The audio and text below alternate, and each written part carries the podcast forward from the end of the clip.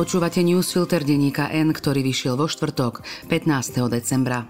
Dnes o tom, že Matovič všetko zmeškal, o tom, že SAS sa už nemožno ani trochu čudovať a o tom, že z tohto nová väčšina nebude. Dnes 78 poslancov hlasovalo za pád vlády. Dá sa predpokladať, že aj mnohí z tých, ktorí si takýto koniec neželali, si nakoniec vydýchli, že je to už za nami. Zvlášť po informácii o jednej z najzvláštnejších demisií v po novembrových dejinách, ktorú predviedol hlavný aktér posledných troch rokov a hlavná príčina dnešného zmaru Igor Matovič. Ale poďme od začiatku. Dnešné správy vybral a komentoval Tomáš Gális, ja som Simona Lučkaničová.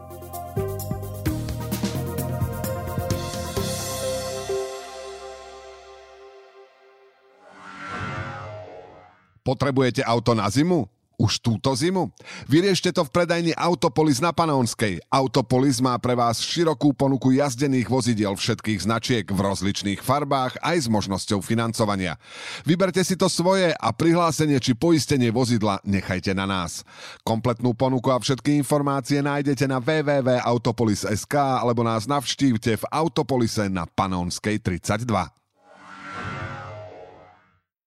Matovič všetko zmeškal. Šéf Oľano a minister financií vo štvrtok do obeda konečne spravil to najrozumnejšie, čo mohol, a teda ponúkol svoju funkciu. No ešte pred reakciou SAS bolo jasné, že Matovičov návrh má pár vážnych zádrhov. Poprvé, jeho ponuka prišla takmer pol roka potom, čo ho na odchod vyzvala SAS. Teda vyzvala. Dala mu ultimátum, po ktorého vypršaní svoju hrozbu vyplnila a ešte neskôr sa posunula z pozície opozičnej strany podporujúcej rozumné vládne návrhy k situačnému spojenectvu s hlasom, ktorého cieľom bol pád vlády. Po druhé, to, čo stačilo cez prázdniny, už pred Vianocami stačiť nemusí. K argumentom za odvolanie vlády patrí napríklad aj to, že vláda zlyhala v boji proti korupcii, alebo že premiér Eduard Heger svojho straníckého šéfa nedokáže ukočírovať. Lenže to prvé, kam patrí napríklad neochota či neschopnosť zrušiť paragraf 363 alebo snaha znižovať tresty za ekonomické trestné činy, by mal aj po Matovičovom odchode stále v rukách Boris Kolár. To druhé sa nezmení ani keby Matovič prešiel do parlamentu. Hoci treba uznať, že by to nejaké výhody, napríklad z pohľadu verejných financií, určite malo. Po tretie, Matovič neponúkol odchod jednoducho preto, že pochopil, čo jeho činnosť vo vláde znamená, ale s dvomi podmienkami. SAS by mala nielenže stiahnuť podpisy pod návrhom na vyslovenie nedôvery vláde, ale aj podporiť rozpočet. Áno, presne ten rozpočet, ktorý Richard Sulík označil za katastrofu a cestu do Grécka, čo z úst šéfa SAS znie ako najväčší odsudok. Po štvrté, ponuka pre SAS prišla zjavne ako posledná možnosť. Voľano si nakoniec vyhodnotili, že iné možnosti sú nepriechodné. Demisia premiéra, o ktorej sa rozprávalo ešte v stredu, by bola hlúposť, pretože prezidentka by ju nakoniec mohla aj prijať. Spýtajte sa bývalého šéfa SND, Mateja Drličku. Podporu Tarabovcov občianskí demokrati Zolano i Juraj Šeliga vydržali toľkokrát, že by to zvládli znovu. Ale s tým, ako prechádzali na druhú stranu poslanci Smerodina Borguľa, Krošlák i Linhardt, už nebola iná možnosť iba osloviť SAS.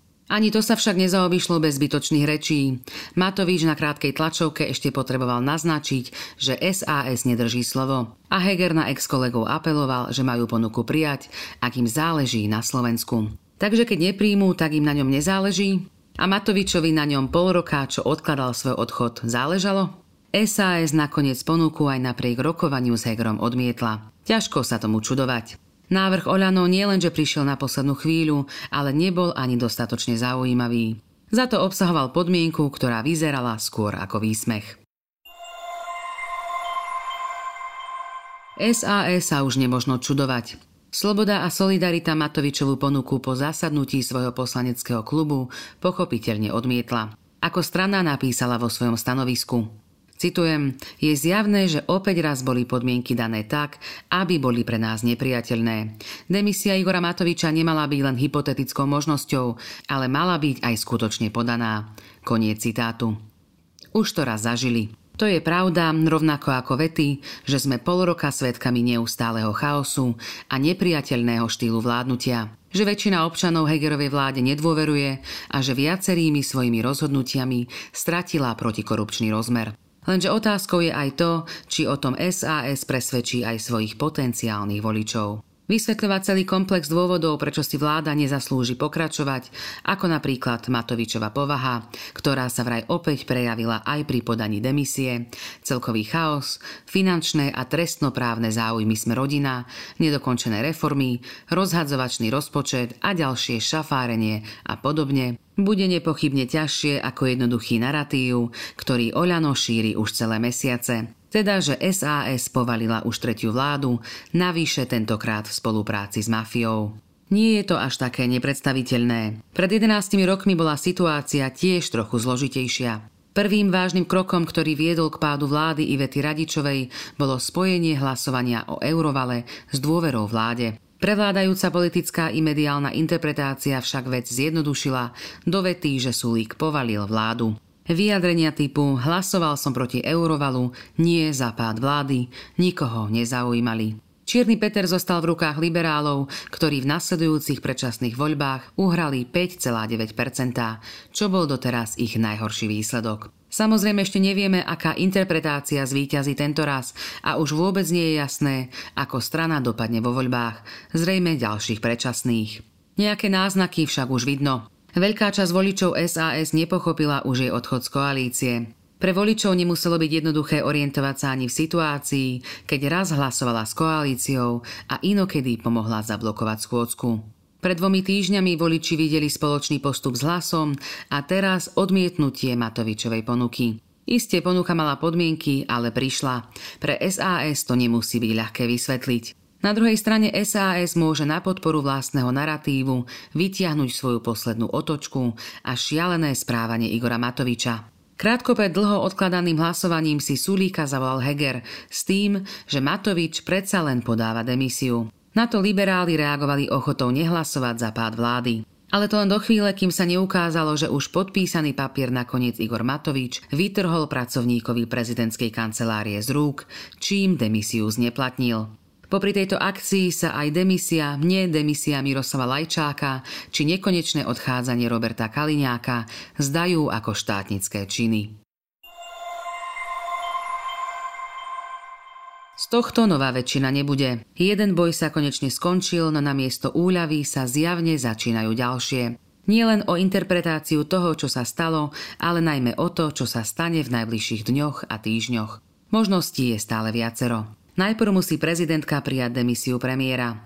Potom ho buď určí, aby viedol vládu v demisii, alebo vymenuje na čelo vlády niekoho iného, či už politika alebo úradníka. Takáto vláda by teoreticky mohla vládnuť až do termínu riadnych volieb, teda do februára 2024. Lenže volanie po predčasných voľbách bude silné. S touto požiadavkou sa už ozval napríklad hlas, ktorý k tomu vyzýva aj SAS. O skoršom májovom či júnovom termíne hovorí aj Boris Kolár. To by v dnešnej situácii bolo zrejme najčistejšie riešenie. Lenže napríklad Richard Sulík ešte aj po hlasovaní, v ktorom celý jeho klub hlasoval za vyslovenie nedôvery, hovoril, že predčasné voľby nechce. Prednosť by zrejme dal nejakej novej väčšine, na ktorej by sa nevyhnutne musel znovu podieľať momentálne 47 člený klub Oľano. Lenže to asi nepočul, čo sa hovorilo na následnej tlačovke tohto hnutia. Od Igora Matoviča sme sa dozvedeli, že Sulík i poslanci, ktorí v posledných dňoch zmenili názor, sú skorumpovaní. SAS je už takisto mafiánska strana a aj to, že mu niekto povedal, že bojovníci sa pred mafiou neskláňajú. Namiesto toho, aby ho poslanci ho klubu už konečne zastavili, svorne mu zatlieskali. K možnosti vzniku novej väčšiny azda už netreba vedieť viac. Potrebujete auto na zimu? Už túto zimu? Vyriešte to v predajni Autopolis na Panónskej. Autopolis má pre vás širokú ponuku jazdených vozidiel všetkých značiek v rozličných farbách aj s možnosťou financovania. Vyberte si to svoje a prihlásenie či poistenie vozidla nechajte na nás.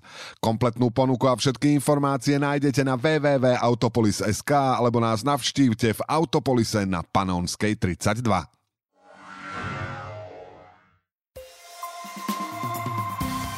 A teraz správy jednou vetou. Detenčný úrad pri psychiatrickej nemocnici Hronovce by mal začať príjmať klientov v marci 2023. Vláda uložila ministrovi zdravotníctva, aby do konca tohto roka zabezpečil uvedenie ústavu do prevádzky. Ministerstvo zdravotníctva do konca roka zverejní základnú kostru novej nemocničnej siete. Pôjde o konkrétny zoznam nemocníc s ich zaradením do jednotlivých úrovní od druhej po piatu. Vláda podľa ministra Karla Hirmana schválila maximálny nárast cien tepla z centrálneho vykurovania pre domácnosti o 15% Ďalším nariadením zastropovala poplatky v cenách elektriny na súčasných hodnotách. RTVS dostane v rokoch 2023 až 2027 príspevok vo výške 23 miliónov eur ročne. Hovorí o tom nová rámcová zmluva televízie so štátom. Príspevok je oproti minulej zmluve vyšší o 8 miliónov. Príkaz na prehliadku bytu bývalého riaditeľa NAKA Branislava Zuriana bol nezákonný. Rozhodol o tom ústavný súd, podľa ktorého boli porušené Zurianové základné ľudské práva. Prehliadku mu v máji 2021 urobila inšpekcia ministerstva vnútra na príkaz okresného súdu Bratislava 1. Koaliční poslanci chceli pred hlasovanie o páde vlády predradiť hlasovanie o zmene ústavy, ktorá by umožnila, aby si mohli skrátiť volebné obdobie. Návrh na predradenie však neprešiel aj vďaka tomu, že proti boli aj dnes už bývalí poslanci Sme rodina, Patrik Linhardt a Jan Krošlák, ale aj Juraj Šeliga a Jana Žitňanská zo Za ľudí. Hlas vyzýva SAS, aby sa priklonila k predčasným voľbám. Podľa Petra Pelegriniho chce Richard Sulík navrhovaním novej 76 v parlamente len zmierniť maslo na hlave, že povalil ďalšiu vládu. Podľa Borisa Kolára môžu byť predčasné voľby v máji alebo júni, v septembri vraj nie. Dnešné správy vybral a komentoval Tomáš Gális. Do počutia zajtra.